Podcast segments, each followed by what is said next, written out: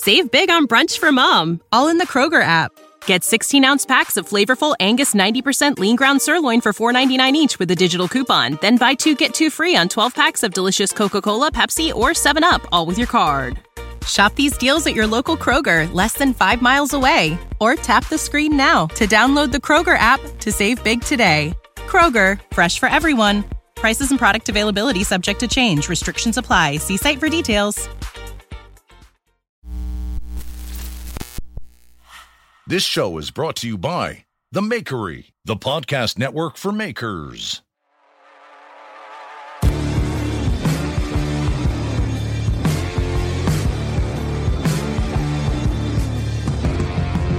All right, welcome back to the Handmade Podcast, episode 26.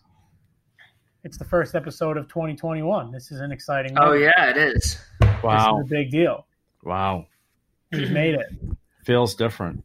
It feels different. Eh, does it? To be here. No, No, but but but I want Yeah. them to think it does. Yeah. I hope it feels different in a couple months. It- Better. Maybe maybe because I'm in my bed. Maybe that's yeah, maybe because you're comfortable. Yeah. this so is actually it the feels different to pajama. This is pajama talk episode. All three of us are laying in bed in our pajamas, recording this one. together. We figured we'd stay. Yeah, we're all Yeah, together. we're all in Derek's bed in a We're Tempur-Pedic. oh my god.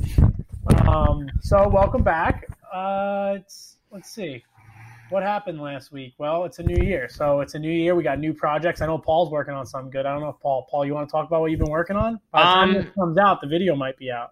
Oh, that's true. I'm I'm shooting for Thursday for the video, so I guess I'll, I'll talk about it a little bit. It's this weird. Um, I'm making finally making a video after months. I've been wanting to make this specific thing for a while. It's this weird cantilevered bench that's only attached to the ground with one leg, and it extends like out from that one leg, and then goes.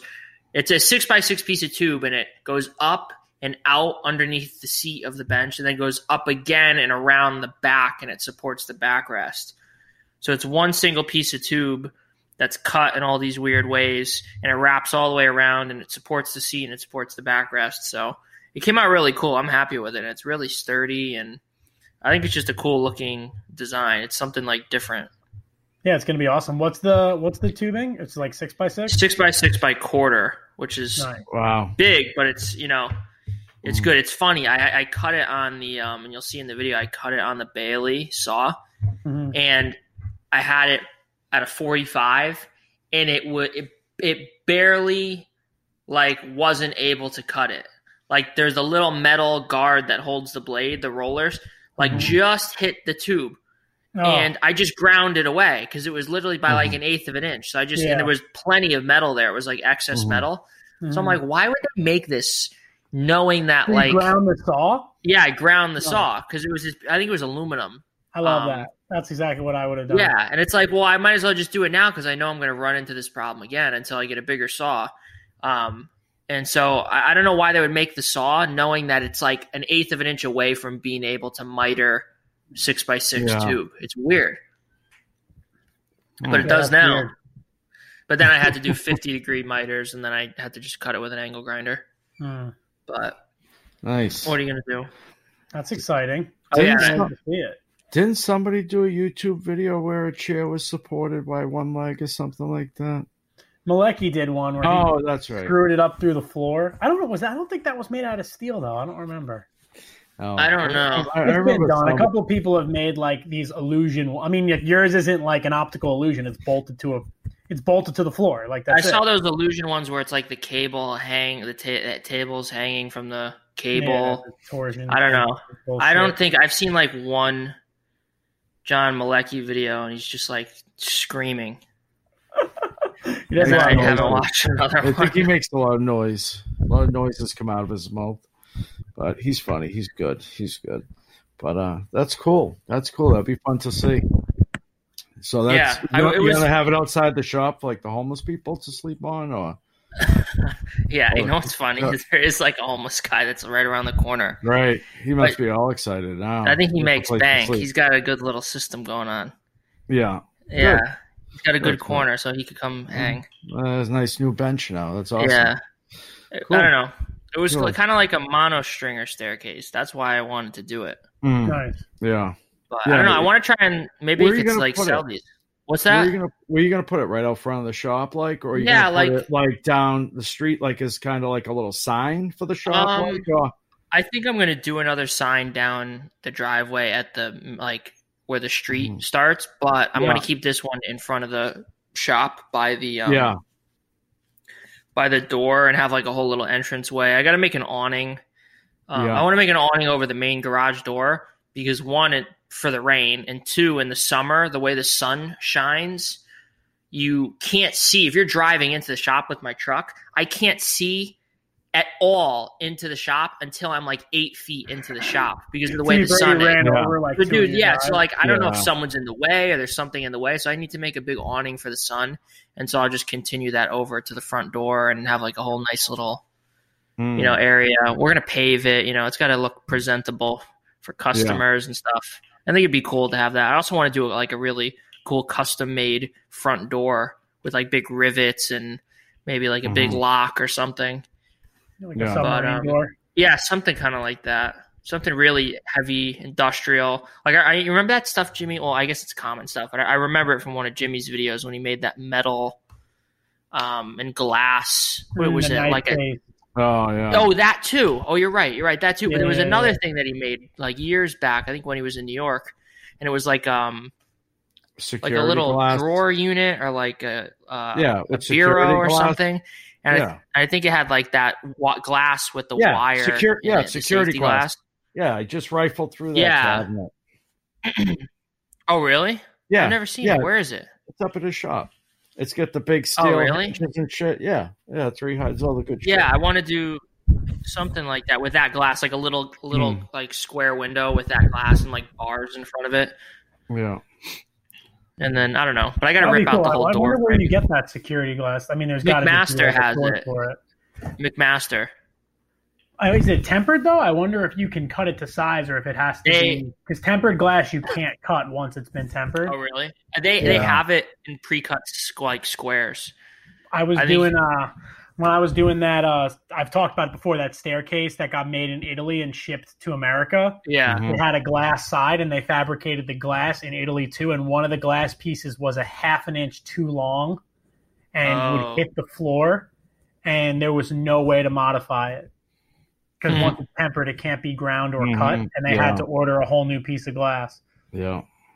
Have you ever seen that, one thing? that thing where you could take like a spark plug and chip the um what is it porcelain or so I don't know what material it is. I think it's porcelain off of it. Like you could smash it and take like a little piece of the spark plug and throw it at a car window and it'll shatter it Mm-hmm. Yeah, there's something isn't that about the way crazy? that it hits the glass. because Yeah. it's so Yeah. sharp. Whatever the Yeah. it, it's so sharp and it's so much force concentrated. That's kind of Yeah. crazy. I'd love to try that. You know, You the should. You same should try it on some of the cars in your I'll try it on the lot where you're Sprinter. building it. The Sprinter's got On, nice um, big windows. Try it on Fred's car. The, Dude, Fred's car. punch. I, I could probably do it on Fred's car. He wouldn't even notice. You never seen that with a center punch? The loaded center punches. Oh yeah, I've seen You the center. that to the window. Yeah, same idea. That's how the kids used to get in the cars back in the day. Oh yeah, Yeah, just pop the window. huh? I heard. Yeah. A rock works too. A rock, yeah, a sledgehammer. It's amazing how hard it is to break a car window. I mean, Oh, yeah. see Somebody they hit it with a hammer and it bounces right off. It's it's just it's unbelievable. That's kind of you gotta yeah. There's a, vid- Yeah. there's a video of like some like students trying to break a car window at like a demo lot, and the kid's like swinging as hard as he can with a hammer, and it bounces right back. It's like he hit an animal with it. Yeah. Yeah, it is amazing. Elon Musk did it when they did the Cybertruck. Uh, Oh yeah. Well, well. He cracked. They cracked that window easily.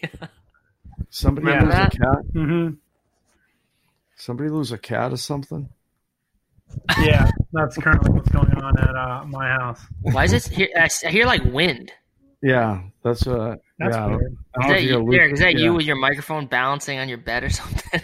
No, no. I, I think it's something with Chris's wa- loose or something. Oh, He turned really? his head. Is it mine? If I turn it on.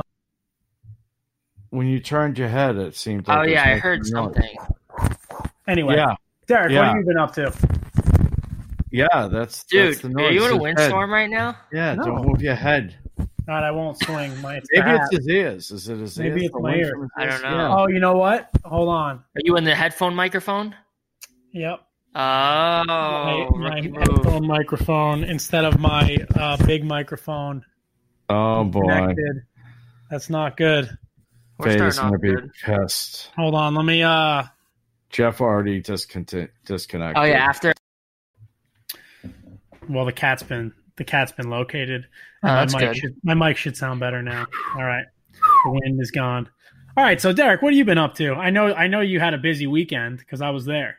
Oh, that's right. You were there. I thought um, that was somebody else, but that was you. Um, no, I had a fun weekend. I went up to uh, Jimmy DeResta's for the weekend. Got a quick lesson on Illustrator. Um, probably don't remember how to use it at this point, but while I was the there, for. yeah, while I was in the moment, uh, I um, I learned a little bit. But um, you know, it's funny. I a lot of the stuff I already knew, but it, like it was acting weird when I was doing it. But I think that's just kind of the way it works. Like you know, just like some of the different um, you know features and the way you draw and all that shit. But um, but no, it was good. It's just it's always fun hanging out with Jimmy when you know it's just the two of us, or you know, just a small group, I should say. You know, because it's just um, you know, you get to just do whatever you want, and um, you know, it's just not a lot of distractions and all that stuff.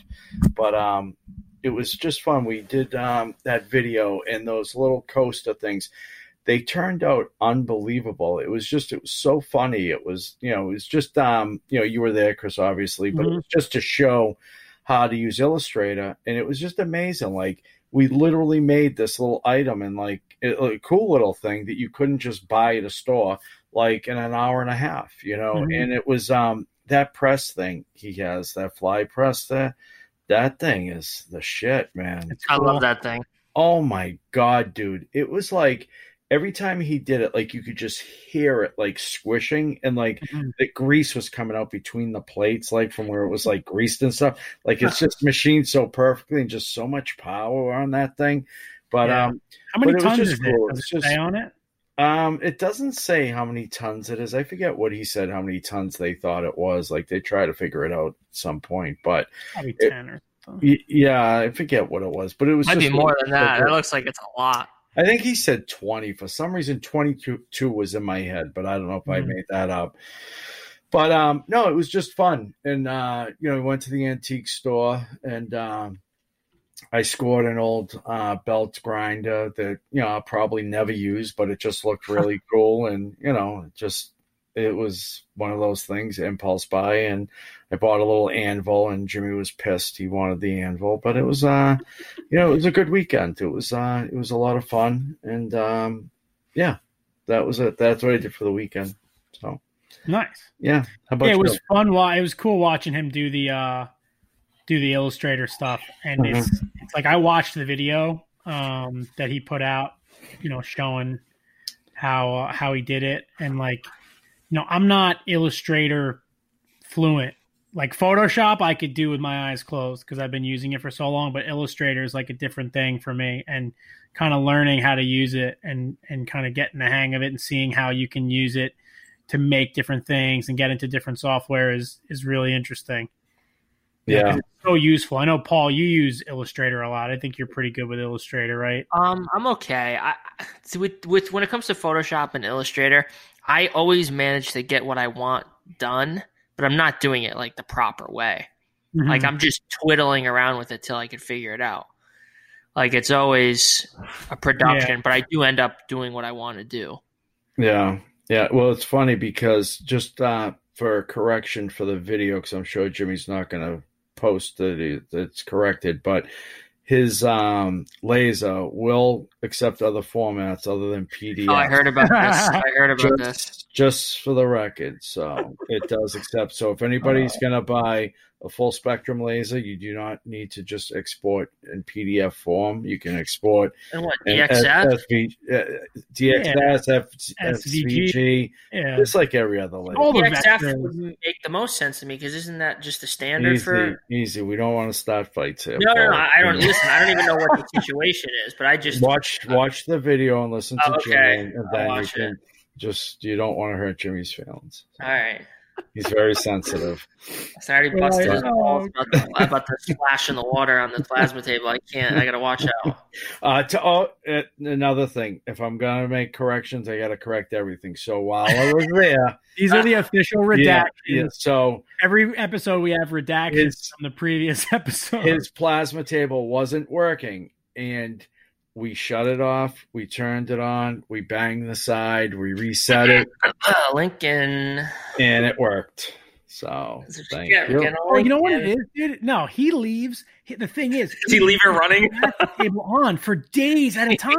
It never has been turned off. Is that what you're saying? It's just Yeah. on. It's like if you if you left your computer in a in A at your dusty shop, room. Paul, yeah. just on, and then you were like, "Oh, wait, can you tell me exactly where the dust in it. stepper motors are?" Like that thing knows where the motors are at all times, right? Because it's got yeah. Yeah. and ball screws. So, like, of course, it's gonna get jammed up if it's on for three and a half days and not, not being touched, and then all of a sudden you just like throw a file at it. Uh oh, Chris, you better you better be careful. Well, he has like an unserialized. uh He has an unserialized um plasma table. His pla- plasma table is like a throwdown. Yeah. You know, like the His cop was- would keep like- on. It's just like spare. I get worried because I always make sure to turn mine off, not because of like the computer. Like I didn't even think about that, but I always leave everything on. But I'm worried about the dust getting sucked into the actual computer unit thing for the Mm. plasma. Because there's a little fan. Yeah. I'm like, God, there's got to be so much dust low down on the ground like that. yeah. So I just Yeah, shut it it off. I should put a filter on it, right? I don't even know. do you do you have a it do you does, have a but it separate? gets filled. What's that? It still gets filled. Yeah. Yeah, dust is gonna get in there no matter what. I mean, I don't know. I I guess like it does produce like a very fine dust. You know, I, how high do you keep your water? How how Oh, far? yeah, I'm not talking about plasma dust. I'm talking about just dust Oh, from the general shop. dust. General. Oh yeah, no, that's terrible for your computer. Yeah, yeah. That's what I'm thinking. Because I have a computer and then I have the separate, you know, brain for the plasma cutter that's way down Mhm. low. My computer's up on a little cart, and even that gets covered in dust. Mm-hmm. Yeah, no, You know. though that's terrible. It's uh, it's especially the fact that it's conductive dust. Oh yeah, it's metal It's dust too. really yeah. bad for it. That's Is that- why um, I'm waiting for it to lot of just crap people- out. that's why like when guys build um two x seventy two grinders and they buy the cheap VFDs Oh, that have like, sealed. exposed wires on the bottom, you can start an electrical fire because uh um uh you can start an electrical fire because you know you're getting conductive dust and it just Yeah. builds a bridge. You know, especially grinder dust. If you're using like a high quality belt, Little anybody shards. find a knife, you get like almost a steel wool Yeah, pile of dust on your yeah, table. you're right. So it's definitely um that's why like the the the KBAC um VFDs, the black ones with the knob that's like kind of the standard for knife grinders are are worth the money because those are actually watertight. Yeah, they have a gasket around. Yeah, you can hose those down um if you want. Like you could wash your VFD with like a sprayer. And I'm dying. Remember when the VFDs at Jimmy's were on the other, like, on the Oh, other yeah. side of the table? We are making jokes like we're gonna put them on the other side of the room. We're gonna put them outside. That was so. crazy. That was funny. But Yeah, um, what the hell was I just gonna say? I don't know. Oh. Forget it. I'm sure you're gonna cut somebody down. So I've been looking. I've been Paul. I want to tell you what I've been looking for over the last Uh-oh. week pretty hard. Uh And oh. I've been looking pretty hard for a forklift. Oh, thank God, Chris. I- And I and I've What I've happened to the one from down the street? the one from down the street. I You just feel like on bigger tire. Is it is it running good? Like, does it work good? it's fine. I just. I it's like I can get a, a smaller, more capable forklift that I'm like because that's probably like a five thousand pound. You don't need one that big. I need a three thousand pound forklift. Yeah. and I need something small because you know every thousand pounds of lift capacity is going to add like two thousand pounds of operating And overall size too. Yeah, exactly. So like I found a couple of good ones with all terrain tires. I've been looking for a pneumatic tired one. Um, I wouldn't which- worry about the tires based off of what my neighbor told me at the shop, who knows everything. You can just put press on tires with treads and Mhm. wider tires. So if it's Yeah. got a little, you're not going to get much bigger of a tire in in diameter, but you're going to get the extra width. You know, Yeah. you're still going to need to either put process down or concrete or asphalt. There's no way you're going to be able to run it on gravel unless you get some big one like Chris Cash has. Well, I have seen some with pneumatic tires, and I've seen them like at yards with gravel, and that's where they use it. Uh, you know? maybe it's got to be packed Well- down a lot. Is your driveway packed down like It's- crazy? It's so so so Maybe, dense. maybe. Um, but like you know, they're like five to six grand, and like I don't want to spend that much money, but you know, I'll find the like two thousand dollar one, like you know, Honestly, like- dude, I'm telling you right now, spend a little extra money, get the right one. The amount of time you waste, you know, say, yeah, killing yourself. especially if You you don't don't want a like that, headache. get a fix. You don't want a headache, Chris. I'm telling It's you. What if the motor blows? I love headaches. I know you just ask for headaches. I'm telling you, because if Or you I have gotta the, if you just have get the one at an auction because I feel like I'd probably do best at an auction. You know, Um, yeah. Well, the, see, the, it's funny. The auction place I got my forklift from, um, they they did a little finagling, which I discovered later. Um, I still got a really good deal. Like I paid Mhm. half of what I would for like if I just went online and bought one because my forklift I think I paid like six grand or seven grand, Mhm. and they're like for the exact same forklift with the same hours Like and everything. 15, bro. For like 12 13 14 um but what they were doing was they would keep putting i kept seeing the same items over and over and over again. It's this place in philly. It's this huge machinery sales place and they have a, i think they had, they had like a hundred ton bridge crane in there. Like they just buy old machinery anything excavators forklifts loaders. They fix them and they sell them and they put stuff up on bidspotter and if it doesn't get uh, to a high enough price they're just bidding it up themselves so it Mhm. doesn't get sold to anybody and then they just put it up the next month yeah, so I think that's what they did because I was bidding on like there were like six forklifts, all roughly the same capacity, same you know year, um, and they kept on all going up to the exact same price as I was bidding on them, and then they let it get up to the price that they were comfortable with, and then I, I got it, and I didn't realize that until you know a couple months went by and I started noticing what they were doing, but I still got a good deal, and I've literally I use the thing every 15 minutes I drive around to pick something up.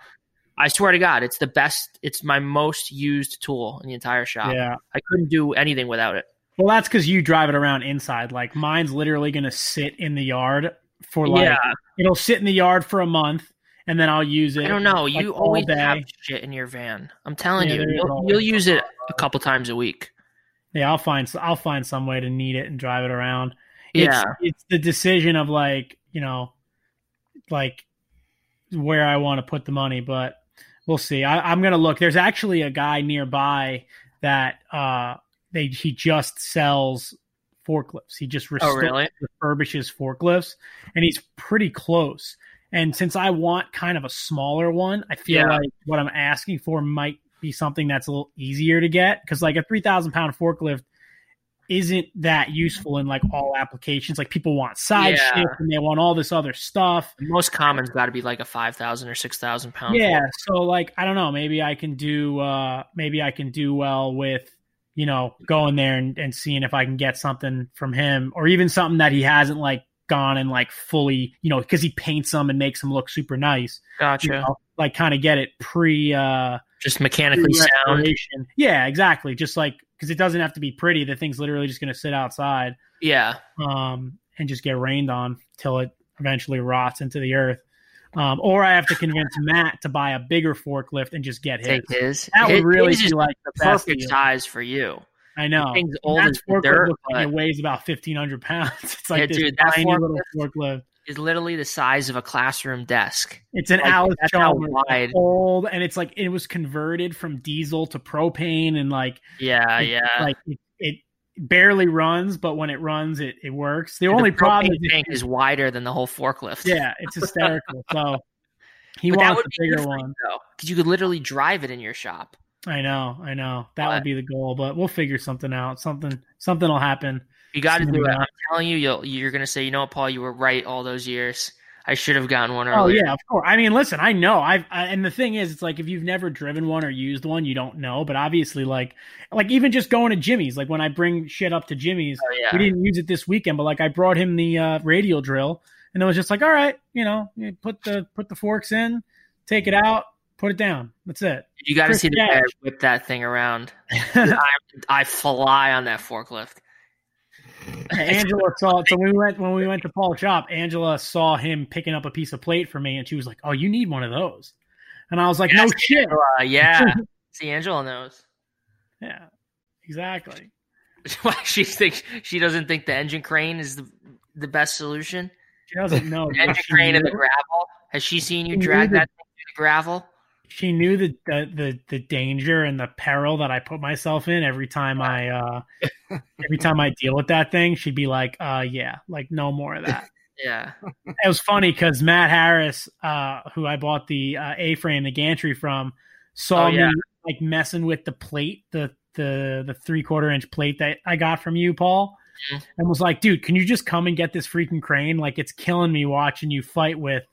With all this stuff, because like I had to like tip it out of the car and then roll it onto its side and then flip it over again and then put it on a cart and put it on wheels and roll it through the door. It was like, you know, such a pain in the ass. And that plate weighs almost 400 pounds. So it was like not easy. Like no part of it was easy to do. I was shit. exhausted.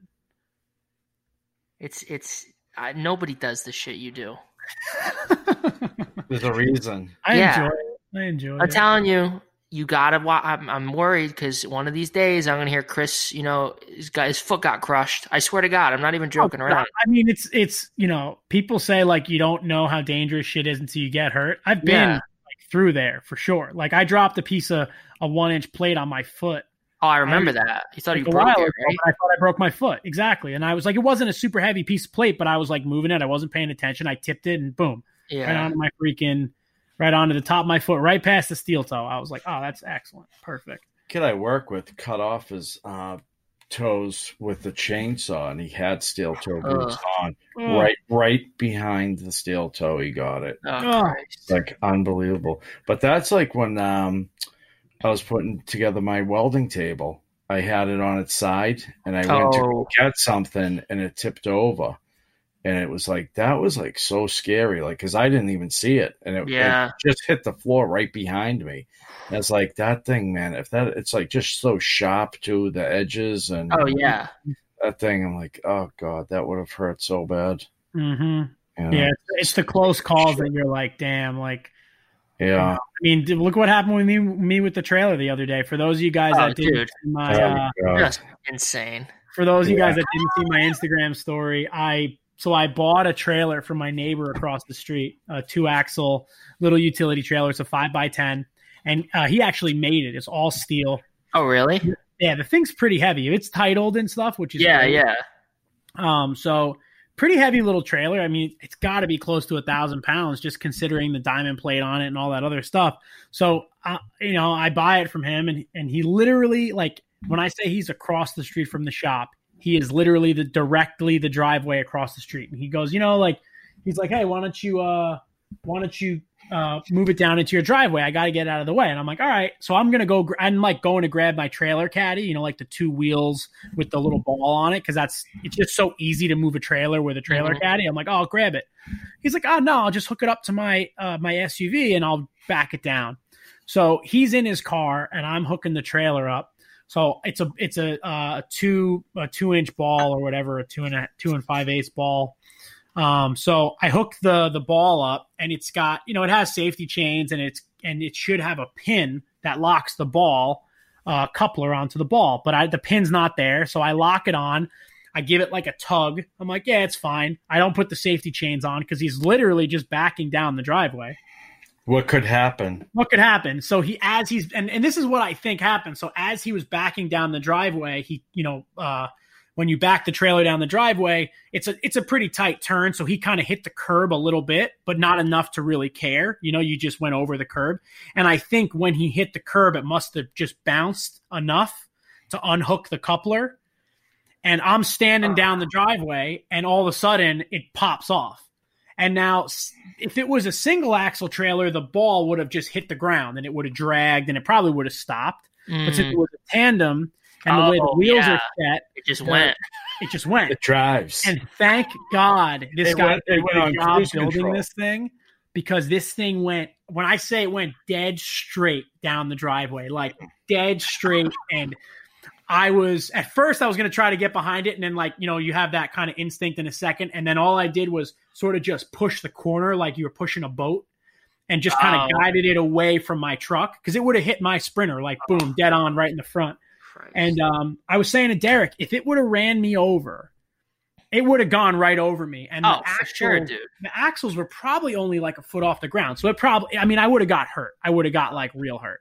Like I'm talking like knock your teeth out, like hurt. Mhm. I'm Um, amazed that trailer didn't keep going because that's a steep hill. Like, Yeah, how did it yeah. stop? Probably Um, just well, so that gravel or- guy's got that there. There's a guy that parks his car there. He has like, we just push all the leaves in the fall. Oh, push all the leaves and shit into that corner. It's kind of like a Oh. little compost. And I think it just hit all of that. But I mean, I was kind of slowing it down. I was running next to it. yeah, yeah. Um, but uh, you It know, so yeah, like- it was it was sketchy. It was It's like dangerous. Any old school cartoon where like the trailer gets Mhm. disconnected from the car and Yep. it just yeah, it's like what's that thing? Cap, um, um, the the Instagram with the boats. all, all the qualified All the cars. qualified captain, captain. all the Oh, boats go God. flying and the car goes Yeah, into the water yeah. or the boat Yeah. launch. Yeah.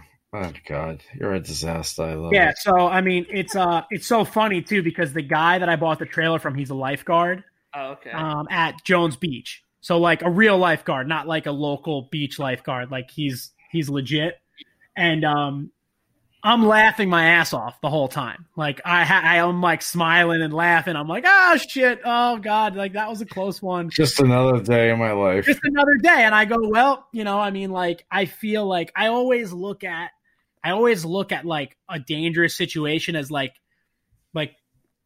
the odds are like something dangerous is going to happen like in a in a circle right like there's a loop of like catastrophes that will happen in your life and if you go long enough without a catastrophe the odds are like one is coming so every time something bad happens or I like I narrowly escape something, I'm like, oh well, that mean like, you know, that's my one for the month. You know, like, well, that was the that was the bad thing that's gonna happen this month. And I go, well, that's the last bad thing that'll happen in 2020, right? I was like, eh. And he's like looking at me, he's like, What are you out of your mind? He's like, That didn't have to happen. I go, Yeah, but it did. It's over now. Nobody got hurt. The truck didn't get smashed. The trailer's fine. So who gives a shit? Might as well laugh about it. What are we gonna do? Am I gonna like sit here and reflect for the next two days? Yeah, I, I learned I would lesson. reflect a little. A little reflection is needed. You know what I reflected? I said, shit, I should have put those safety chains on. That's it. And that's Yeah. how long does it Yeah, take for you yeah. to absorb that lesson? Three Yeah. three Now seconds. you'll never do it again. exactly. I could spend the I could I could spend every day You watching this parked video. it amazing. That was, a, that was the quickest trailer parking. It exactly. Great. I mean, listen, it's Great it's, too. Straight. it's like when the welding table fell out of the back of the truck, and that wasn't my fault. When the hell That did a welding table driver's fall out of the back of the truck? When? I got my strong hand You table, know that? Oh yeah, yeah, yeah. I and, remember Right. now. and I feel like such an idiot now because I had the same security camera and I could have I I had that Oh. on film and I wish I would have gone back and watched it because I would have loved to send it to the shipping company and be like your guy's an asshole. But um, so when I got my my four by eight strong hand uh, welding table, it weighs sixteen hundred pounds with the legs on it. So that means it's probably like fourteen hundred pounds without the legs because the legs aren't really too substantial; they're just tube. So the guy comes. It's four by eight, and it's not even really in a crate, right, Paul? It's kind of just like wrapped. It was like on a pallet. It's on a pallet, but they put it in the truck long ways, hmm and they knew it was a liftgate delivery. Yeah, which is always impossible. Which they So- always do every time I get one of those double long pallets. They always Yeah. put it in long ways. Yeah. So the guy comes and he goes, oh, "How am I going to get this out?" And I go, "I don't know. It's not mine." you tell me. yeah. I mean, they got paid however much they got paid. YRC or whoever it was got Yeah. paid. You know, at least five hundred dollars to ship that stupid thing. So, so um, the guy's like, "Oh well, do you have a pallet jack?" And I go, "Yeah." He goes, "All right. Well, let's get two pallet jacks under it, and then we'll roll it out." Onto what? Uh, twelve foot long lift gate that he doesn't He have, wants- like he wants to roll it out and spin it on pallet jacks, on two pallet jacks. on the lift gate. That's crazy. soon as we got it up, the lift gates are always like leaning Down, out. I think it's hysterical. It's like just I can't imagine that more people don't get like murdered by lift gate deliveries. So as soon as we lift it up, it starts rolling, and I drop my side, and it's not enough resistance to stop, and it just slides right out of the back of the truck. Oh shit. I jump off the side and it lands like uh, corner down in the gravel and digs its way like six or seven inches into the dirt Oh shit. And stops. And the guy's yelling at me. He's like, "Oh, you should have dropped the pallet jack." I go, "Dude, I shouldn't have even touched this thing." Yeah, one I thing. said, "I shouldn't have touched it." I said, you, "This is completely your responsibility, and and you can't tell me that I'm at fault for any of this." And he's like, "Oh, well, uh, you know, whatever." So anyway, one way or another, the thing gets out, and now it's leaning against the lift gate. Yeah. And then he lowers the lift gate and it perfectly descends to earth. It was like, you know, it worked out fine. And I, and he goes, "Oh, well now you need to sign for it." And he goes, "Sign here for for to say there's no damage." I go, "Dude, there is absolutely no way I'm going to sign that there's no damage." I said, "The whole table could be twisted." You know? Yeah. And thank God I had a gravel driveway because if I had had asphalt and there wasn't somewhere for that, that table to go, it probably would have twisted. Could have. You know, because I mean, if you think about like breaking a rectangle, if you hit one corner, that's like how you. That's Oh how you, yeah, yeah. so, you know, obviously I get the thing inside and I checked it and, and it was fine. There, the thing is made like a, like a, like a tank. I Yeah, mean, it's solid. They're, su- they're super solid. They're welded on, I think it's a, a two by three or a three by four, um, rectangular tubing frame and it's got a, a million gussets and all this shit. So shout out to Stronghand for making a, a really robust table. Um, but it Impact was so, resistant. It was so so dangerous. Like that thing could have that could have killed me. That thing could have just like cut me in half. No, you got too many of these stories. You're telling me eh, too many No, close calls. Listen, I don't know. You live your life by close calls. Think about all the lessons I've I learned. don't. dude. You know, you know when people get really hurt, and I've seen this happen when guys get really hurt on job sites is when Yeah. they've never had an accident because you don't know how you're not prepared for an accident. You know, like a ladder starts to slip on the side of a building. If you've never fallen off a ladder, you just fall. You know? Yeah, you need know. to know. You need to have Yeah. many ladder incidents to be prepared for the one. You know, you need to fall off a ladder a bunch, so that way the next time you do fall off, you know, instead of just wearing the safety harness, you Well, just know how to fall. I don't know, man. I mean, I you hear feel what you're saying right now? You're out of your. I'm just, I'm just saying. I, I can't. I don't. I don't. I no, I know what you're saying. I don't. I, I, mean, don't chalk up any bad experience as anything more than just an experience. You know, like it's just a lesson. You got to be learning yeah. and adapting all the time. Like you know, like I, I mean, think about. I've, I've eaten a lot of shit riding BMX, and it's taught me how to like not get hurt. You know, you, you are right though. Like when something starts going, you got to just you can't try and save it. You Yeah, just got to at- let it I mean, go. look at what You just gotta- happened with Will and Alex Powerhammer. Oh, dude, yeah, You know, I mean, like he could have died when that happened. yeah. When that you know, wasn't like, a good I, idea. I've watched machines fall, and and you have your hands on the machine, and then you're like this, and you just let them fall. That's it. And it doesn't matter if the machine's worth five hundred dollars or fifty thousand dollars. you can't save it. You, you die. Yeah, You know. So like you know you learn, and that's why like anytime I have somebody help me move shit. I always tell them, I'm like, listen, if the machine starts to fall, like just just let it fall. Who cares? If it yeah. starts to fall, it doesn't matter because I mean I never paid too much for a machine anyway, so who gives a shit? But um, you know, like it's I, I almost lost my my bandsaw that I just bought. It almost fell off the trailer because my straps unhooked. Oh, it would have sucked. Oh, yeah. If Oh, it, yeah, if that's happened, right. It would Oh, have been a, a financial loss. You know, you you work, you make more money, and you make up for it. But you know, like seeing um seeing like something like the power hammer fall and like knowing that if Will was in a different spot and tried to save it, like that could have been it. Yeah, or if he wasn't even turned around. What if he was on the other side, crouched over, Yeah. like, Yeah. and he wouldn't even have saw it coming? hmm Yeah, oh, exactly. God, forget that. You can't. Yeah, you can't move shit like that. Yeah, When- it, it wasn't even like the wide pallet jack. It was like one of those little narrow ones that he had Mhm. it on. It was like Yeah. crazy. Oh, I have one of those narrow ones, and I I hate. What are they using- even for? I mean, sometimes it's you know, sometimes you get small pallets. Yeah, Yeah. I have gotten yeah, I pallets guess. where like the I have a like a regular pallet jack, and then I have the little one which lifts high, which makes it. Oh, oh, it's the high lift one. I remember that. Yeah, But um, you know, uh, because that's I- extra safe. I lost the machine. The only machine that I've ever like fully dropped, and I didn't even drop it. I bought a lathe, like a 2,600 pound lathe in Boston, actually in Medford, um, from my friend Ricky. And he had two forklifts. He had one inside and one outside because he had a, a, a loading dock height dock with no Oh. ramp. So he had a you know an inside forklift and an outside forklift. So he drives it over to the loading dock, he puts it down, and then the outside forklift had short little forks that had been cut by somebody. And you know, it was one of those things where he was like, "Oh, you know, I got to get new forks, whatever," but he never did it. Um, so he picks up the pallet that the for, that the machine is on, and he's driving to my van with the machine, and he's holding the machine long ways because it's a lathe. So I want it in my truck long ways. And as he's driving to my truck, the pallet breaks Ugh. and the lathe just starts to twist and fall. Right as he gets to my truck, it falls, it hits the door of my van, rips the tail light off my van, and I hop in the driver's seat and I hmm. pull up real fast. As I pull up, the machine continues to fall. And Lucas from uh, Man Made in MA, Yeah, Lucas was showing me these pictures the other Yeah. day. he grabs a, uh, uh, a you know those real big heavy duty recycling bins that the garbage trucks can hook and flip Yeah, the truck and he slides it under the machine as the machine falls and it crushes the garbage can but saves the machine Wow. and then uh you know we we let it fall then we like la- laid it down on its side then we grabbed chains and we repicked it and we built a new pallet and we put it in my truck and we we were able to save it and and bring it home and then i wound up scrapping the goddamn That thing guy screwed you. never get it to run yeah but you know like I, lost, I almost lost, faulty machine. I almost lost like the entire rear pillar of my fifty thousand dollar van. Oh shit, that would have been dude. That would have crushed that van. It would have flipped it. I think it had Yeah. to wait. and It could have flipped it. Wow, What, what was it? What lathe was that? it was a It was, Beijing uh, five thousand.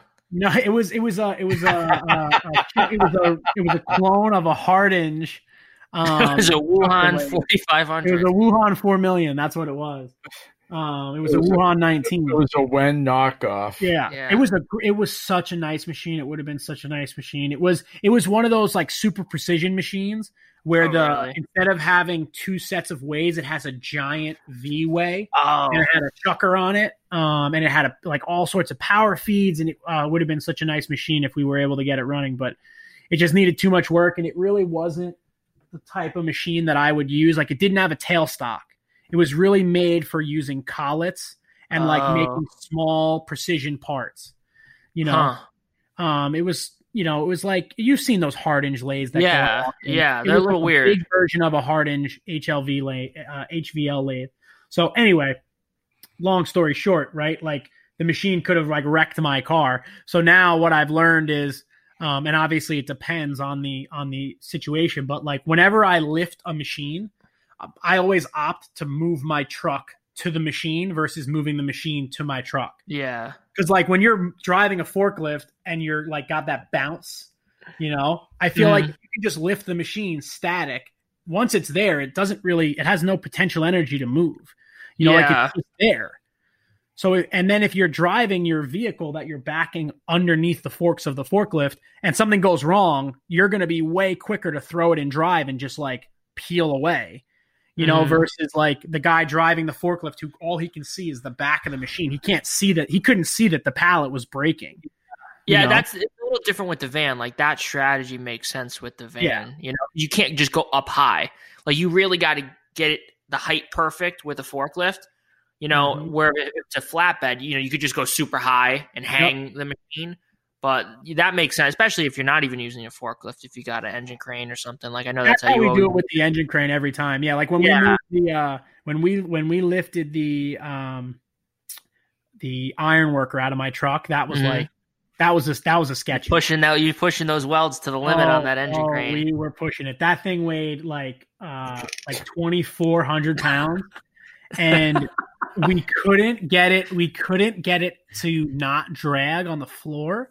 So what I had Lewis do was I I clamped a four by four to the base of the iron worker, and I had Lewis lifting up on the corner so that it wouldn't drag on my van floor, and then I just Oh, ripped it out from underneath the van. But I put a Matt, 10 foot Matt's, Matt's letting the air out of the tires. right? I, I God, put a ten foot uh I put a ten foot four by four on the thing just in case it started to fall that Lewis would be like literally ten feet away from it when it fell. Um So he had a fighting chance. so he had a fighting chance. I wanted him to live, you know. I don't want to see if if he dies, you know, then I got to find somebody else to do this kind of shit. Uh, So- I, I, I don't even understand how that engine crane lifted that. Dude, that it's the thing- thing for anyone who hasn't purchased. You know, do you want my engine crane? Because it just pisses me off even looking at it. I will I donate it, to I you. want it. I want it. I don't Actually, want it Derek, anymore. I'm you done with the it. piston on yours, right? So I don't Oh, know. yeah, do you need engine one or no? You don't need No, one. I Okay, want it. You can want have it. it because it. for anyone who hasn't seen the Harbor Freight um, Pittsburgh engine crane, the, there's like barely the welds are barely holding on. It's like, Like, 16 They gauge. used you know what they used to put it together? The Harbor Freight flux core welder. That's that's what they used to put it together to weld it. And this kid is using this thing to lift up, you know, an iron worker that weighs two twenty five hundred pounds, three thousand. I don't even know what the thing weighs, and it's basically a big lever working against the welds of the engine crane. It's amazing that you pick up the stuff you do. I'm just, Yeah, I'm I- telling you, Chris, I'm just worried. I've done I've done some really- serious shit with that thing, man. Yeah. I, I think uh, you know, like it's it's uh it's had it's had a rough life. I should probably with You all should the- reinforce it. well, that's what I was gonna do. I was gonna actually just weld a gusseted sleeve on it, but I'm Yeah. worried. I don't. I worry that if I weld to it, Is that I might- too strong. Well, no, because like when you, I mean, you put a you put a a a a failure point. Like when you weld to something, like if something's going to break, it'll usually break at the weld because the amount of heat you put in the material. And I just like worry about adding like a failure point to it. I don't know. They make that's a that's a two ton engine crane, right? So four thousand pounds. Yeah. They make like six and eight ton engine cranes for like moving diesel engines. Yeah. And I've seriously considered just buying a bigger one that's like made by an American made company because I really do use it a lot. And it's Yeah. like, you know, it's saved. I mean, dude, that thing has saved my ass so many times when it comes to like loading jobs into my truck, even just putting together my certif my uh my strong hand table. Like that's how I got the yeah. leg. You know, I lift yeah, yeah. one side up and I put the legs on it. No, it's definitely. For, I mean, for 170 bucks, it's amazing what, It's what the thing can do. But it's, It's like for the heavy stuff, makes me nervous. Yeah, it's it. I, I think it's Eh. it's great to have for moving like you know like a Yeah, maybe like an engine. or an Yeah. engine. It Dude, is you nice want to hear for, you want to hear about an engine crane all star. This is I wish I had pictures of this and I could find them, but my friend Steve, who worked on the ramp Did project, you say me, an engine crane all star? engine crane all star. Listen to this, You're sick. My friend Steve, who worked on the ramp project with me, he has like I don't know, he bought like three or four like old Chevys, like not an S10, but like whatever was before that. I think it's a C10, maybe. mhm. uh-huh. So he bought like three or four C10s on eBay, and his whole his whole goal was to make like make like a, a a couple of like kind of rat rods, and he's got one that's got like the original. It was like an old service truck. It's got the original paint, like Oh, the hand cool. painted service truck, and the whole inside is all bare. They're they're awesome cars, and he puts like he slams them and whatever. So he bought a bunch so that he could pull the motor out of one, put it in another one. And Matt's shop, he's he's in Oh, Matt's is he the one that's got the rat rod outside of Matt's shop? that's one of the other guys, but he he's Oh. in Matt's Shop. So the driveway is dirt at Matt's Shop, not even gravel. Yeah. And so he he set up an engine crane and strapped it to the back of one of his pickup trucks so that he could lift an engine out of a car and then pull the pickup truck forward to pull the engine out because he couldn't roll the engine crane on the ground and he kept messing up the plywood because the ground was so uneven. So he literally ratchet strapped his engine crane to the back of his car so that once he lifted the engine, he could drag the engine crane on the dirt across the parking lot with the engine lifted in it. God. And it worked. No, we used to do um, at work for to place telephone poles. You have to pick them up like at the balance point, but you Mhm. just pick them up a little bit heavy on one end so you can pick it up and um, you know man- maneuver it. And you have it's hard to explain, but you want to pick it up and like get it underneath the wires, but you have to pick it up high enough so you can get it in the hole. So it's kind of hard to do. So sometimes if you gotta you don't have the room, the height, what we do is the little dinghy that we tow the poles with, we literally strap that to the pole to make it like a ba- a, a counterweight on Yeah. it, so we could catch it real low. Yeah, then we could pick it up. So goddamn dangerous, you know. But sometimes you gotta do something stupid That's right. to get the job done. You know. That's 100% But, right. um, I mean, there's there are videos of me when I have a machine hanging from the engine crane, s- literally hanging with the machine and swinging so that I can get onto a pallet. Yeah. Like standing on one side so I can get onto a pallet, and then having Nicholas let the freaking pressure out of the piston at the last second so that when it You, falls, you had me do that job a couple times, releasing the pressure. yeah, and it's on. always like you never know. You know, every engine crane's different. You got to get the feel for your Mhm. own crane. Mhm. And it dropped too too fast. yeah. I gotta work Mine's really been mine's really seen better days because I've been leaving it outside, so like Oh, it's like all rusty and shitty Oh now. god, dude. Yeah. It is, it is amazing though. Like when we were making um, those leather coasters, you know, Jimmy obviously has that huge press, and he's like, "Oh, don't you have a small press?" And I'm like, "Nah." I was like, "I have Pinto's old one, but that thing's never getting put together." He's like, "Oh, just Oh, buy yeah, the yeah, Harbor Freight one." The And H I'm- frame one, the H frame one. it's so funny. I was looking at it today. The big one, it's like Mhm. a 20 ton or whatever. Yeah. It's like $179. Like, amazing? You Yeah. can't buy the steel for 179 No, it's crazy. I'm like, Yeah. it's just, uh, I'm like, it just blows my mind. Mhm. Like, how do they do? Like, I mean, I know how they do it, but it's just crazy. Yeah. Like, you can't buy that steel for 179 dollars. And guys do a lot of work with that Harbor Freight press. Oh, I know. A lot of people do. And it's funny because shit like that, it's kind of like, you know, even if you don't do a lot of work, it's like the couple jobs you need to do. Like, you know, you don't have to sell many coasters to make that money back. Yeah, Yeah, I mean, Whatever, you, can just you can It's get just a, other things. I'm gonna buy it. I just Yeah. didn't want to be. I was too lazy today, but I'm gonna buy the big one. That's 179 bucks. Mhm. and you That's can get amazing. a uh, you can get a press brake kit for it that comes Yeah, I with know. Swag Off Road. Yeah, It's like an gonna do. unbelievable press brake kit Yeah, where you can literally turn that into a 20 ton press brake yeah, and, that- and that- actually bend like real like serious material. yeah. That's what I'm gonna do. That's what I was planning on doing. You know? Um, See, for stuff like that, you know, it, it it's it's yeah, good. a couple of times you use yeah, it. a when you year, need know what I something, mean? you Yeah, know, you're not going to go out and spend a thousand dollars on a, you know, maybe Yeah. a American made one, but it, you know, for what you're doing, it's going to work the same. Because that's what, like I have like three like twelve ton bottle jacks from Harbor Freight that I use for a job. I was like fixing a porch, Uh-huh. and it was like I couldn't fit like big ones in there, so I just got a couple of those, and it's like, you know, it's a, they were used like one time, like this Yeah. in my basement, but you know, for the money, I don't know how much I paid from, but you know, the customer paid from where I did the job, but it's like the shit's so cheap. It's just it's just crazy, you Yeah. know. Swag Swag Off Road sells the the 20 ton finger brake kit, the heavy duty kit for 299 bucks. So if you get the if you get the H frame, if you get the H frame thing for uh, 179 and then you spend 300 on that, this thing will bend 5 eighths inch plate.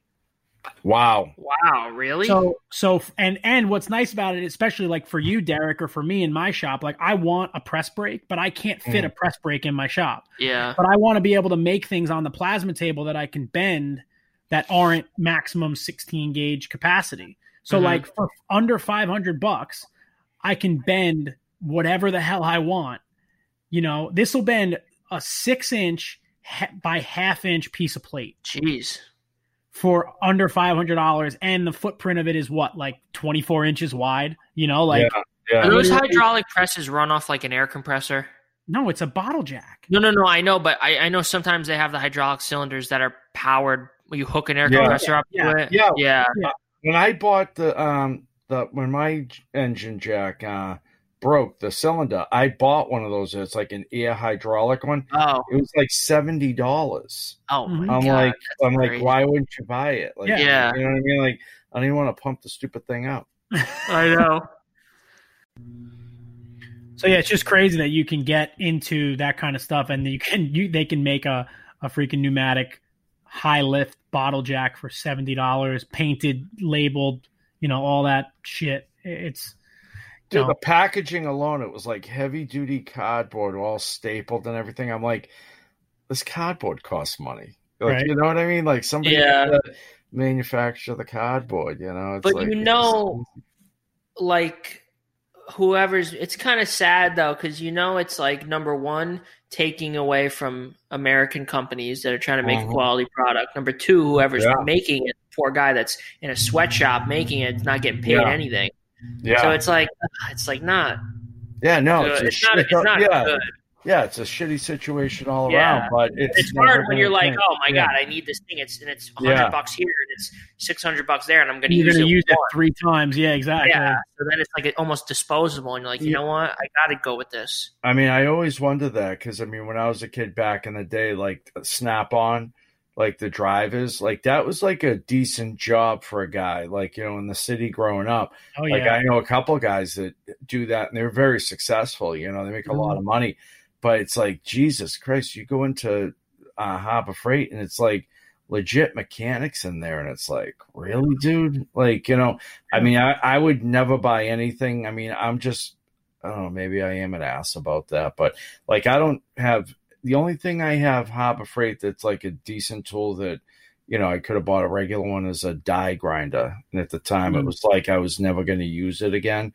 And that's the only thing. Like any other thing, I just, like anything decent, it's like, I just want a good tool, you know, because it's like, I think as you get older too, um, you just realize that too. Like, not everything more expensive is better, but you know, there's a reason most shit that's expensive is more expensive because it is better, you know. And I, I think you realize that when you start getting sucked in and buying Festool tools, like their tools are superior. oh yeah. I, like I can't see myself ever buying a, a six hundred dollar screw gun, but you know, a router that you know collects all the dust. You know, it's funny today. I'm sanding some MDF, and I'm using my Festool sand, and I'm like, Jesus Christ, like. I thought these sanders were better than this. I can't believe all the dust in the air from it. And I turn around, the hose came undone. And those sanders, they're amazing. Like they, I don't know if they have like a blower in it or what, but like if you, they're not hooked up to a vacuum, the dust blows out the back of the hose. You know, it's Oh, yeah. unbelievable. It's like amazing. it's, just, it's you get a amazing. bag, even if you get one of the little bags, they Yeah. do a great job. Yeah, it's amazing the dust that goes through those things. But it's just German funny, engineering. You know? Yeah, no, but they are. They, it's it's just good shit. So, you know, but I mean, like I say, you know, if you need a tool for a couple times, you know, I always think of that like with the big pipe wrenches. You know, you got it like a four inch nut you need to turn. It's like Yeah. you know, turn What it one do? time and you're I bet done. Expensive one would be like hundreds of dollars for one. Yeah, of well, like Oh, yeah. Snap on. I remember. I remember working with guys. I worked in a shop when I was in high school, and like guys owed thousands and thousands. It's like a drug dealer, the Snap on guy. You know, Yeah. guys. Are, you know, it's like a whole cult thing. You know, and um, you know, just big money. You know, good tools are expensive. I know Yeah. somebody whose father was uh he was the Snap-on driver for uh he was the Snap-on driver and he had the New York City Fire Department uh oh, jeez. Accounts Yeah. And this guy made Oh, yeah. a lot. Yeah. They they like, do he made well. like stupid money because like you know can you imagine if you go to the FDNY you know garage and yeah. it's not no, no none of those mechanics are paying for those tools with Yeah. their money. Yeah. That's like that's city money. Yeah. And in like the you know its heyday, oh my god, that must have been like the gold mine job. And that's back. I mean, pe- people acted differently back then. Where like no Yeah. one would ever go and try to take that account from him once he had. Oh, yeah. you no, know, like, no. that's it. Yeah. Yeah. Yeah. Yeah. That's how that works. It's uh yeah, pretty uh pretty wild. I can't even imagine what what kind of dollars were spent. But I mean, you know, like I, like you said, like I need I need a couple of wrenches um like I need a I need a couple of wrenches in my like kit that are over 1 inch, right? So like I was looking around and I'm like, you know, even if you go and buy like Husky from Home Depot, which is all made in China anyway, it's like 80 bucks for like four wrenches. But like you go to Harbor Freight, you can get them for less. And it's like Mm. some of that stuff, like, and most of the tool companies too, most of the tool companies just pick out of a catalog and put their colors on it. Yeah. So that's like for that kind of stuff, that's where you really get the difference with like a company like Festool because the the tools are designed for them. They're proprietary. Like you'll Yeah. never see a sander that looks exactly like a Festool sander. Yeah. No. But like like even just now, you know, um with Milwaukee, Ryobi, and Ridgid, they're all owned by the same company. Yeah. So like Milwaukee has tools that look exactly like Ridgid tools, but one of them is orange and one of them is red. That's The what. Milwaukee ones are more expensive, and part of the reason is because they have a longer warranty and the gears are better, and you know, That's what I never understood that. Before that was like a thing. Like, like um, Dewalt is owned by who? Like Black and it was Black and Decker. But Yeah, like- Chinese now anyway. Yeah, no, I know, but back then, right? Like Black and Decker back in the day was like good, like good tools. Like I mean, there's only so many companies around that made tools, so they were like okay tools, you know. But then like Dewalt came out and they were like great tools, and then it was like they were owned by Black and Decker, and it's like really like why the fucking Black and Decker tools suck? Like Mhm. like why don't they just make good tools? Like why would you make these shitty Black and Decker tools? Like just make the Black and Decker tools good and forget about the Dewalt whole thing. Yeah. You know, it's crazy and it's um it's just funny how they do that, you know, and it's it's just um it's just it's so freaking weird, you know, and it's uh I don't Yeah, get it, but I mean like I have a Ridgid, I have a Ridgid um cordless miter saw. It's like my favorite job Mhm. site saw. And Have you ever done like trim carpentry to have like a small? It's a sliding cordless saw. Derek, I was going to bring it to you Yeah, for you to yeah, do those, uh, that yeah. window trim yeah. because you bring it on a ladder. It weighs like you know five pounds. And Yeah. Ridgid made it. They sold it in stores, and for some reason they discontinued it like almost Mhm. immediately. Like it was in stores, um, and then it was gone Mhm. and then it just disappeared. It was a great saw, and I never understood why they would stop making it. Then a couple of years later, um, uh, what's the brand now? I think it's Hart, H A R T. I think Mhm. it's owned by Walmart. Anyway, one of the other smaller tool brands came out with a cordless miter saw, and it is identical to the Ridgid. So Ridgid made the saw, and they must have had some sort of problem with the production. And then they said, you know what, we're going to stop making it. So somebody else went in the catalog and said, oh, well, you know, this is a good, this would be Mm. good for our market. yeah. And now they make it. So like it looks the same, okay? and it's and it's interesting because the Ridgid saw that motor is on like a forty five degree angle to the arbor, Yeah, which is how you kind of like notice it. And it's just like so strange to me. Like nobody designed, like someone designed it, but nobody at Ridgid designed that saw. Somebody Mm. just picked it and they said, "All right, well, we'll change this, and you know, we'll make the guard look like that, and we'll, you know, we'll Yeah. put a LED light on it." And and then some other company said, "Oh, well, we could sell them too." Now that Ridgid stopped selling them, and and now they're for sale from a different 18 volt battery company, and and whatever. I don't know. I just it's so funny to me that that's like Well, that's I, I always wondered too. Like you know, back in the day, like growing up in the city, it was like anybody who was rich drove like a Mercedes or a Cadillac, right? Like those were like the only two like really nice cars. Other than that, everybody drove a Chevy or a Ford, you know. Mhm. And um, it, I always wonder, like you know, if you took like a a Hyundai and took like the body off of it, and you put like a Mercedes body on it and gave it to somebody, would they be like? oh, this car's like so nice. You know, like it's just like, you know, like they just. I think you'd be able to tell if it drives shitty. Well, I mean, look at yeah, Alexa. yeah, you could, but Toyota, like a lot of people can't. You know, like yeah, no, no, a lot of people can't. If you're a car Yeah. person, you can. Yeah, if you're a if car you don't know any better, just- you'd yeah, be like, oh, okay. yeah, yeah. like, That's what I never just like- understood about car companies is the look in the shell of the car. Why does a you know Toyota have to look like a Toyota? Why why don't they make it look just as good as a as a Mercedes C Yeah. class? That's Yeah. I- Like, I, just that's what the, the shape of the body panels. Why is that? Is the Mercedes body panel shape more expensive to produce? Like I know Yeah. you're not going to use, you know, you know, as nice. The the rims aren't going to be as expensive. Yeah. The tires, the, the Yeah. headlights, the, Yeah. you know, but at least get the shape. Well, that's what Like- you know. Know what I always find odd. So, like my pickup truck, it's a 2018, Yeah, and it still looks nice, like it Yeah. looks modern and everything like that. But it's funny, like when a 2019 comes out, it looks a little bit better, Mhm. right? And you're like, oh, that's a new model, and you're like, how do you know it's a new model? Like, what, like, what did they change? Like, I remember over the years, I remember when I was a kid, Ford went from the recessed headlights. Paul, this is way before you.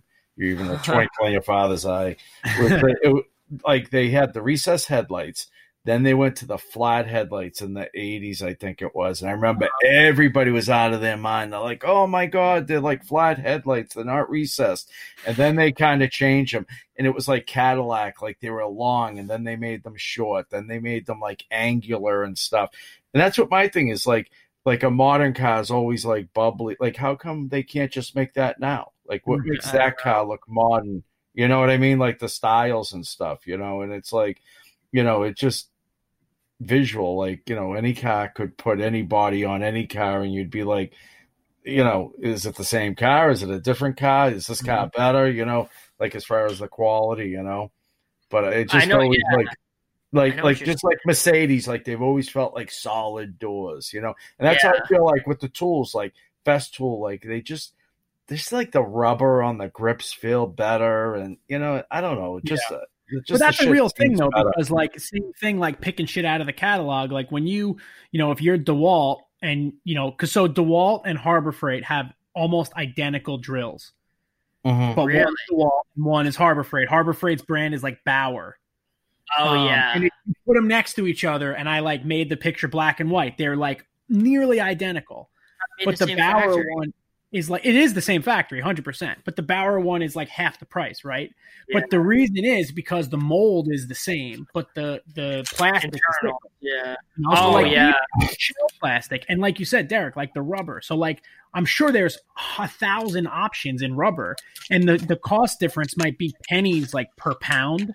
But when you're mm-hmm. buying, you know, a hundred thousand drills and you save four cents a pound on the rubber, Yeah, that's yeah, yeah, yeah. and that's why it feels better, and that's why it'll last longer. Or like you know, you're using, you know, you're using 16 gauge wire versus 14 gauge wire, or however the hell else they do it. Fiberglass reinforced plastic. Exactly. Yeah, So how- ABB always tears tears apart shit. Yeah, He looks at the plastic. Yeah. I remember him looking at that, and he's looking at like a Hilti drill. He's like, "Oh, mm-hmm. this plastic is so nice," and I'm like, "What yeah, the hell?" yeah, is he yeah. Like, "Oh, the plastic's So, got shit." so how do you think I felt when I was at Tandy then trying to do my return, having the fight, and the girl's like, No, those dyes are made by a different manufacturer. I'm like, lady, I'm not trying to mansplain you, but there's like one company in China that's making those for every leather company in the Mhm. world. Like like there's not 45 dye companies making those. Like Yep. those were all made together, you know. Mhm. That's right. It's So- all the same shit. Yeah. It's Yeah. all the same shit. It's just I don't know. It, it's it's wild, but I mean, it does give you appreciation for like a company like Festool who does make like completely different stuff. I mean, like it's um, you know that like um, Ridgid sander, Derek. They sell it at Home Mhm. Depot. It's like uh, it's either an edge sander or an oscillating spindle sander. Yes, yeah. So yeah. like I always we had one of those uh, when I worked for the home builder, and it's actually like they're a really useful tool because I can. always go to buy it and then don't buy it because it's I'm like, expensive. I know, and a lot of people have it. It it looks like a good quality tool. So that was only something that Ridgid made for a long time. Now there's like ten other companies that Yes. sell the same one, and it's ex- it is identical. yeah, And my favorite company, the the black and orange, When baby, When has one, but Yes. they're all cheaper than the Home Depot one. You know, Yeah. and I, I would bet you anything that they are all the same. Yeah. shit. Yeah. you put them apart, and that's something- like that's it's funny because I've always wanted to buy one for myself too because I'm like, oh, that'd be like so useful for squaring up little pieces of stock and yeah. you can Actually, miter with it and I just said to Jimmy um this weekend he has one, and I'm actually going to buy one. Is the um Harbor Freight disc sander? yeah, those are those are really good. Yeah, I'm like I I need a I have a tiny disc sander. I need a bigger one, and I want like a real big one, but I don't have the room for it. And it's like mm-hmm. for the money, that thing it's it's like 160 bucks or something, you Yeah, know. And it's just you know it is what it is. But That's like a real Harbor Freight like gem because Yeah. that's literally exactly the same as any other one, unless you got like a real industrial one that's Yeah. like 24 inches or something like that. yeah, exactly. 12 inch disc sander is is the same Yeah, you know, uh, under every you know premise.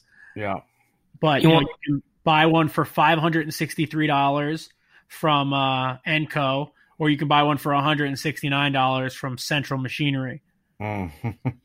You want to hear Fred's theory on the Home Oh, Depot yeah. tools versus yeah. When Fred?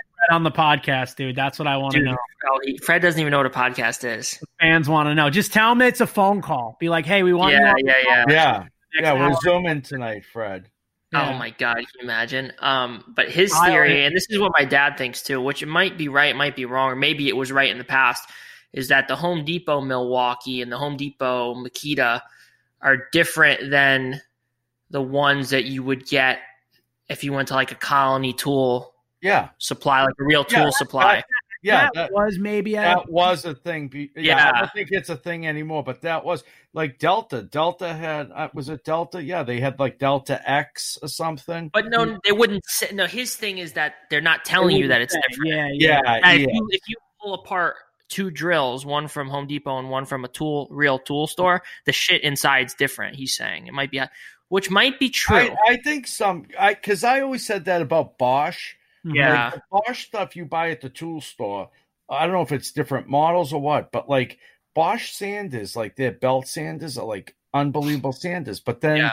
I see them at like Home Depot or Lowe's or wherever that sells them. And I'm like, these things are pieces of shit. yeah. Like you my? Milwaukee shit from Home Depot is like all kind of falling apart. Like the batteries are real loose. Like the triggers, Yeah. like, gets It jammed. also kind of depends on what you get because like at, it, the the real like evidence of that was like because I have all Milwaukee shit, so I know all about what they've sold and whatever. But Yeah. at one point they had like their their cord their brushless stuff was called Fuel. Fuel, yeah. That was like the that was supposed to be like the good stuff. Then all of a sudden they came out with just brushless tools that weren't Fuel. Oh. But Home Depot was like the only place that sold them, and they were cheap.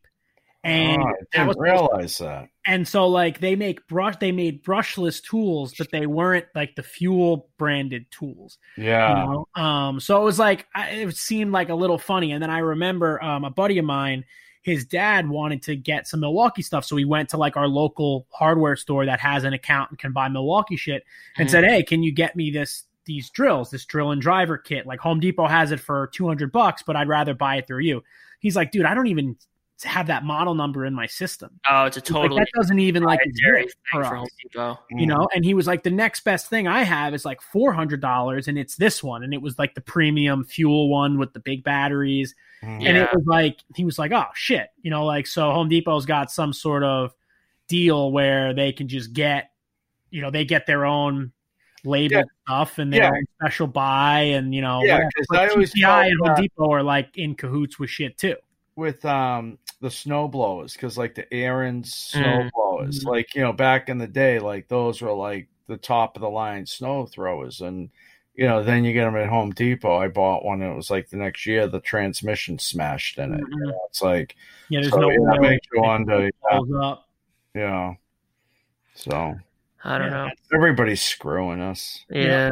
We're doomed. we're doomed we're doomed. You know what John DeResta says? Oh God, man, he's on fire lately. That guy, crazy. Oh god! Crazy. So what have you guys been watching? Ugh. Who have I I been I, since we we have three recordings on this episode, so I have no idea how long we've been going. Oh, I a don't long know. time. I know. Yeah, a I good amount I'm of time. starving. I'm Derek's hungry too. My mother's texting me. She's like, "When are you going to be done?" I'm cooking. Nice. I'm like, I don't know.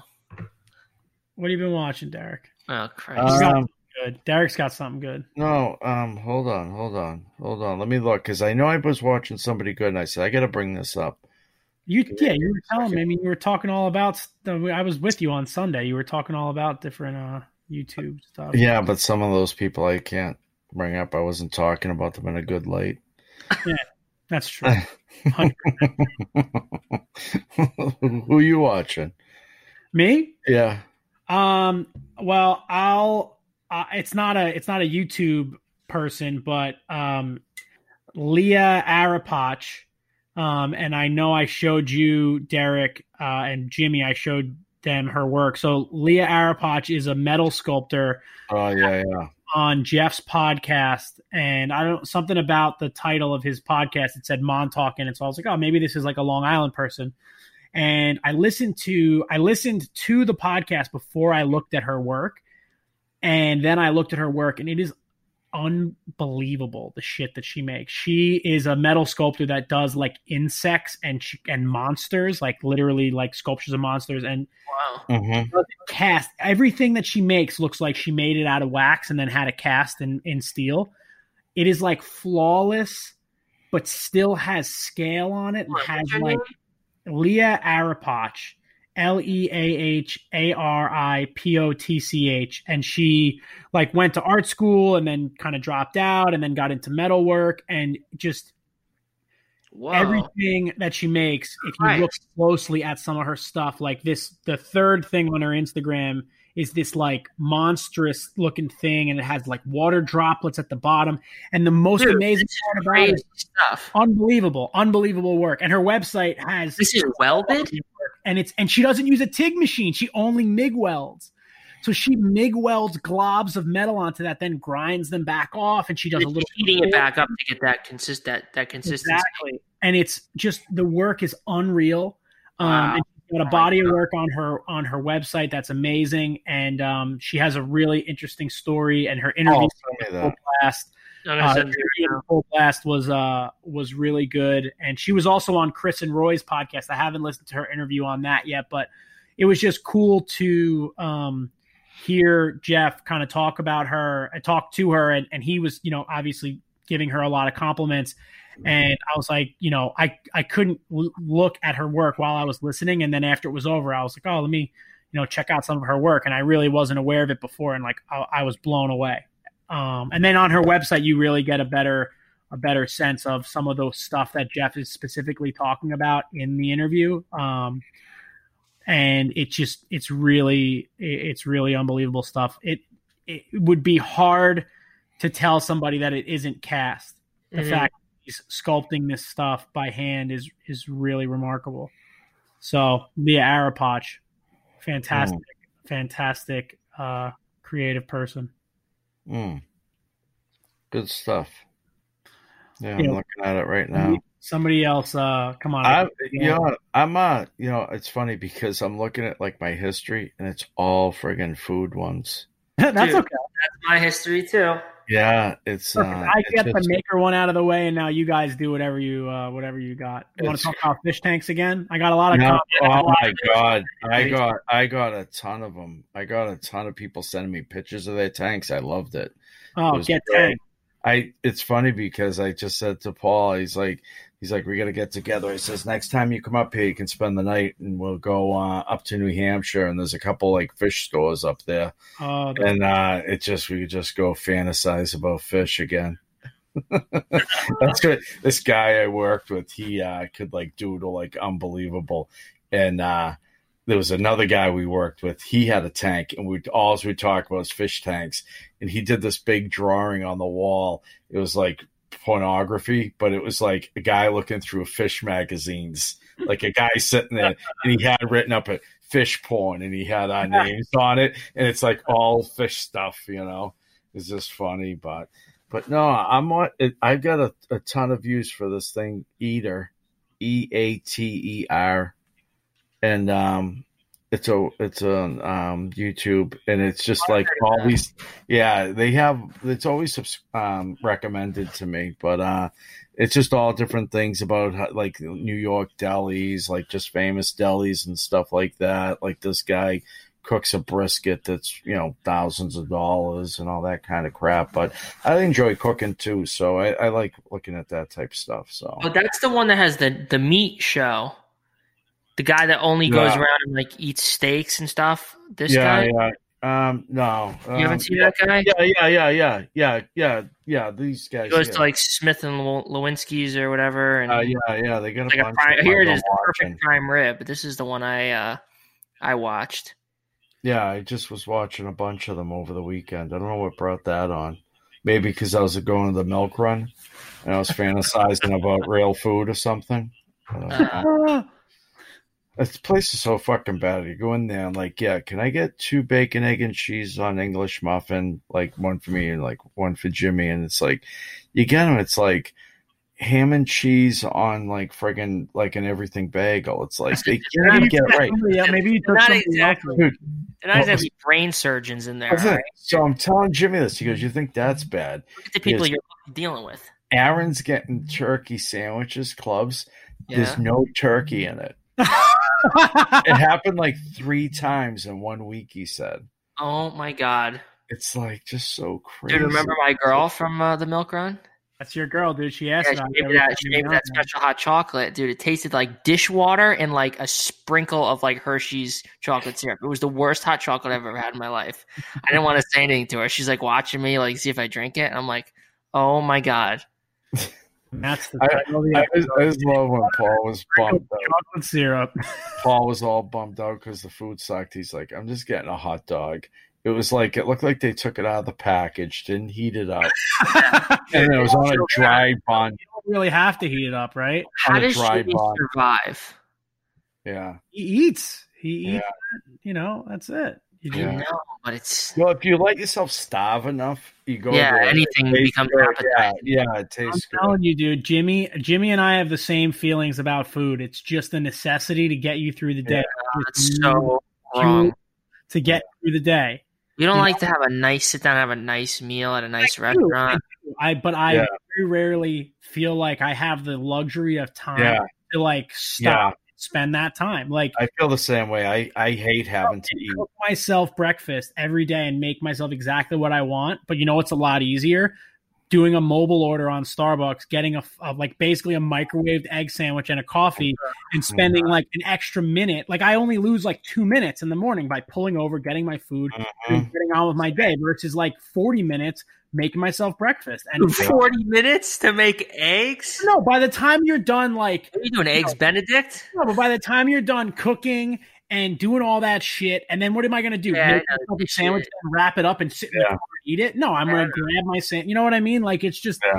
it's just time that you know you, you That's don't. like like Yeah. in work. We never like really eat lunch because it's like yeah, outside it's you filthy rotten hand. Yeah. It's like it just like uh it's just so sucky. I hate work. I wanna. Just quit. quit. I'm taking this week off. Oh, what have you been watching? Um, I was watching. I came across this last night. Um, it's and it's a show. It must be in Europe because it's Gordon Ramsay and this Italian guy who's phenomenal. His name's Gino Di. What the hell's his name? Hold on. One Gino second. Di- Gino Di, D'Acampo. Gino D'Acampo, and then some other French guy. It's like the uh, top tier for food. It's like three guys, like they're like you know, and they all travel around. They're going to like different parts of Europe and Mexico and the United States, and like they're in like a camper. And I can't find the full show, but I was watching a bunch of clips because I think it's it's on ITV, which is the network that does Forged in Fire. But they ITV must have their own like they're a production company over here, but over in Europe they must have their own network that's actually on TV. Mm-hmm. But um, I got to figure out how to can- watch it. can hook you up. You know, What's that? you can call your casting guy from ITV and be like, "Yo, I get don't me think over on what's the name of the show?" I don't even know the name. I've just Oh. been watching clips, and I've been watching clip after clip of Gordon. Hold on, let me see if I can find the name now. You know it's funny, Paul? You just reminded me. I was I was watching a bunch of those videos on that comedian. That's why I wanted to recommend. Oh That guy, yeah, yeah. Sam, Sam Morril or whatever his name Yeah. is. I think it's just called That's funny. Gordon. Ne- Gordon, Gino, and Fred. The French guy's name is Fred, which I didn't think was a very French name. Is that a French name? No, Fred? Oh. Ed. Yeah, fr- yeah, I don't know. I Probably like think it's something like Pierre. or- something. Frederico. Yeah, that's not Yeah, French. Frederico is not French, right? I don't know. I don't know. I, No, I, I never got that. I think that's Yeah, it's something. more Like Latin. Fred- yeah, yeah, Frederico. That's the only Fred Fred I know is Frederico.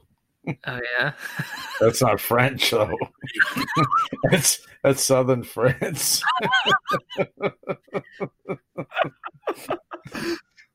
Oh god. Yeah, All right. Well, Gino, Gino, Nino, and Fred. That's Paul's pick. yeah, yeah. Gordon, Gino, Two Gordon French- Ramsay, Gino, and then Fred. Oh. Two French, two Frenchmen and an English guy. no, it's Fred. Italian, French, and then British. Italian, Christ. British. Perfect. Oh, you know who else you need to watch? Because I just said for Christ, this guy Tim Dillon, comedian. He's absolutely out of his mind. Do you watch Tim Dillon? His I've podcast seen clips of him, and I've seen him on Rogan acting like a so funny. He's from Long Island. He's like crazy. He's a flid. He's a flid, just like me. I Yeah, don't good comes out of Long Island, is it? yeah, dude. Long Island's an interesting place. Nothing good comes out of Long Island. oh my god. Anyway, It's like Connecticut, but just extra Italian American. uh, we got the we get the worst mix of people. And I say Italian American because Italian Americans, you know, like you know what's funny? Long Island Italians are When- not like Italian Italians. no, absolutely So. No, funny. no, What, people- who the hell? Which ones came over here? Which Italians came over here? Because God, they are different. No, because the Italians that came over here from Italy don't act like the Like Italians that live on Long Yeah. Island. You know, Well, no, Yeah. I don't understand when somebody always says to me, "Oh, he's like an asshole, like the, like those assholes out on Long Island." I'm like saying to myself, the only person I know really from Long Island is you and Jimmy. yeah. Like, so I'm always like, "Yeah, yeah, yeah," but like, I don't know what the fuck they're talking about. I mean, so what are those assholes out on Long Island? Well, you got a lot. Of, you got to like uh, Long Island's got like a weird kind of mix, right? Because you've got like the the World War, not well. You've got war veterans in Levitt houses, right? Where you could buy a house for fifteen thousand dollars in Levittown, and you could live there. And blue collar, like super, super blue collar. Then you've got Then you super, got, like, super wealthy. ultra rich, Yeah, like North Shore area. Like, I mean, you know, like the Great Gatsby. yeah. So like in Great Gatsby, right? He's like uh he lives on um there's East Egg and West Egg, Uh huh. which is you know it, the old money lives in in in West Egg and the new money lives in East Egg. That's like the next town kind of over on the peninsulas from where I live on the North Yeah. Shore, where like you know estate districts and all this shit, where like you know the the people that lived here had so much money that they you know owned whole towns, and then eventually the towns got subdivided into the towns that are you know today. So you've you've got this like really you've got a mixture of rich people with more money than they know what to do with, and then regular working class people. And then you know the we have a, a massive influx of new immigrants, you Mhm. know, South American and Mexican and and and those types of people that you know take a lot of the blue collar jobs. I don't I don't mean to say take in a negative way, but they have filled the blue collar gap. And then you've got the the blue collar gap that was once filled by white people, Irish and Italian and Polish Mhm. Europeans that have made enough money to kind of be upper middle class, but not really. So they hate the immigrants, yeah. you know, because they took all the jobs, they got all our fucking jobs to take Yeah. our jobs. Um, and then you know, slowly people that wanted to stay in their kind of income bracket were priced out of the towns near the city and had to go further and further out east. And Mm. then out east, you've got this really weird, like kind of redneck rural vibe stuck in between New York City yeah. and the Hamptons, which is the one of the wealthiest like places per capita. You've Yeah. got farmland with guys driving around with Confederate flags on their trucks, like they came up from West Virginia, but they've never left Long Island because it's so fucking hard to live. really? You got an Italian guy driving around with a Confederate flag. He doesn't even know what the hell is going Swear on. to God, I swear to God, you go out That's like, so weird. county and you've got like, I mean, you have kids out there that were raised on farms and working farms, and that's what There's they farms out there. I didn't Oh, even yeah. I didn't realize it was that rural. Where so where we went to that power hammer thing paul Yeah. and derek wasn't there like Yeah. you made a couple of turns like within five miles of that shop are huge huge agricultural farms working farms that do Really? corn or kind of shit do Christmas they trees they they do like you know they All farm sandwiches. What do they grow over there? What you What do they say? grow I on didn't no hear. meatball Farm? sandwiches oh What are they oh growing? No, You know, they're, they're growing oranges. Somewhere. they're dairy farms they're um growing they're slices of pizza. farms. yeah that's right um But you know, there there are big farms out on Long Island, and there are like kids out there where like if you saw them, you'd be like, "Where the fuck are you from?" You know, and there are country radio stations on the FM radio out on the out east. But then right next to that, you have like you know, uh, like Jerry Seinfeld's house, Yeah, and Howard Stern. and Howard Yeah. Stern's house, and you know these other guys. Um, and it, it's the Long Island is like the weirdest. The fact that just the idea that Long Island isn't its own state and it's part Well, of dude, it's not even New York. it's so It should be totally separate. Actually, funny enough, Leah Aripotch is from Montauk, but Mhm. not from like wealth of Montauk. Her dad was, I think, a I think she said her dad was a was a marine engine mechanic. Um. So she was like blue collar Montauk, which is like that's a rare breed. Yeah. most people that live out in Montauk that live there all year round, you know, it's like they're either have old money or they're they're blue collar fishermen. And she was talking about growing up there and about how like she had friends that whose parents didn't want pe- didn't want their kids to like hang out with her because she wasn't from the same Uh, T- those are the worst type of people. Hundred percent. And I mean, listen, you want to find the worst type of people, just go to the Hamptons in the summer. Yeah, Um, Nantucket's where it's at.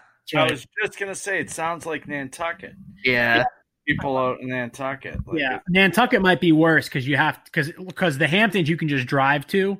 Yeah. yeah. Nantucket, you got at least you got there's Yeah, like you take a boat. Yeah. you know, like you can't just like you know. Yeah. Uh, actually, the Hamptons you can just take the train right from Penn Station for like you know eighteen dollars and, and be Really? there. So you could be like a homeless dude in Manhattan and wind up in Montauk in like an hour and a half. Yeah. Nantucket, I think you'd have to swim. But Yeah. no, it's uh, Long Island, weird, weird place. It's a very weird place. It's funny. It's not like it's not like, like normal and like adjusted if you don't leave. Like you have to leave this place. You know, like people that that you know, not that there's anything wrong with getting your education on Long Island because there are great places to go to school here. But I think if you like grow up on the South Shore of Long Island and then you go to like a school on Long Island and you work on Long Island and you never leave, I think your views of the world become like totally fucked up. I'm serious. I mean, and I can say that from experience. I grew up on the South Shore of Long Island, and the cultural difference between there and where I live now is like, wait till we go to Jimmy's mom's house Hmm.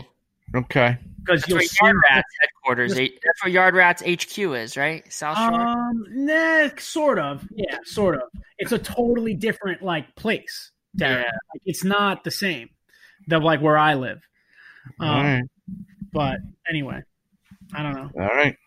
It sounds like a wrap. I think we offended enough oh, I didn't people. want to start talking about Connecticut now. If anybody can tell me exciting what a flit is in the comments, you'll win uh, absolutely nothing. But if you know what a flit is, then um, we'll talk about it next episode. All right. That's it. I'll see you guys next week on episode 27. Oh, we might have a guest next week. I got to Oh, talk yeah. to the boys about it, but we might have All a guest right. next week. I won't say who it is yet. We'll have to hear it in the after show that you'll never find. Goodbye. Thank you. If you like this show, take a look at our other shows made for makers just like you at www.makery.network.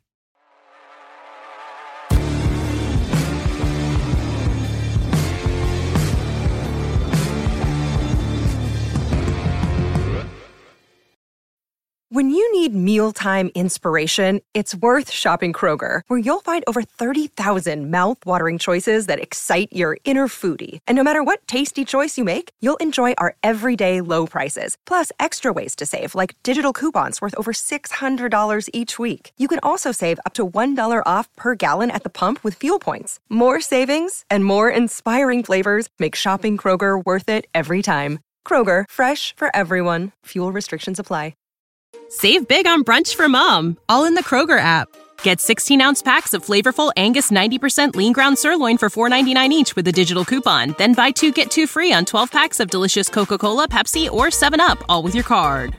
Shop these deals at your local Kroger, less than five miles away. Or tap the screen now to download the Kroger app to save big today. Kroger, fresh for everyone. Prices and product availability subject to change. Restrictions apply. See site for details.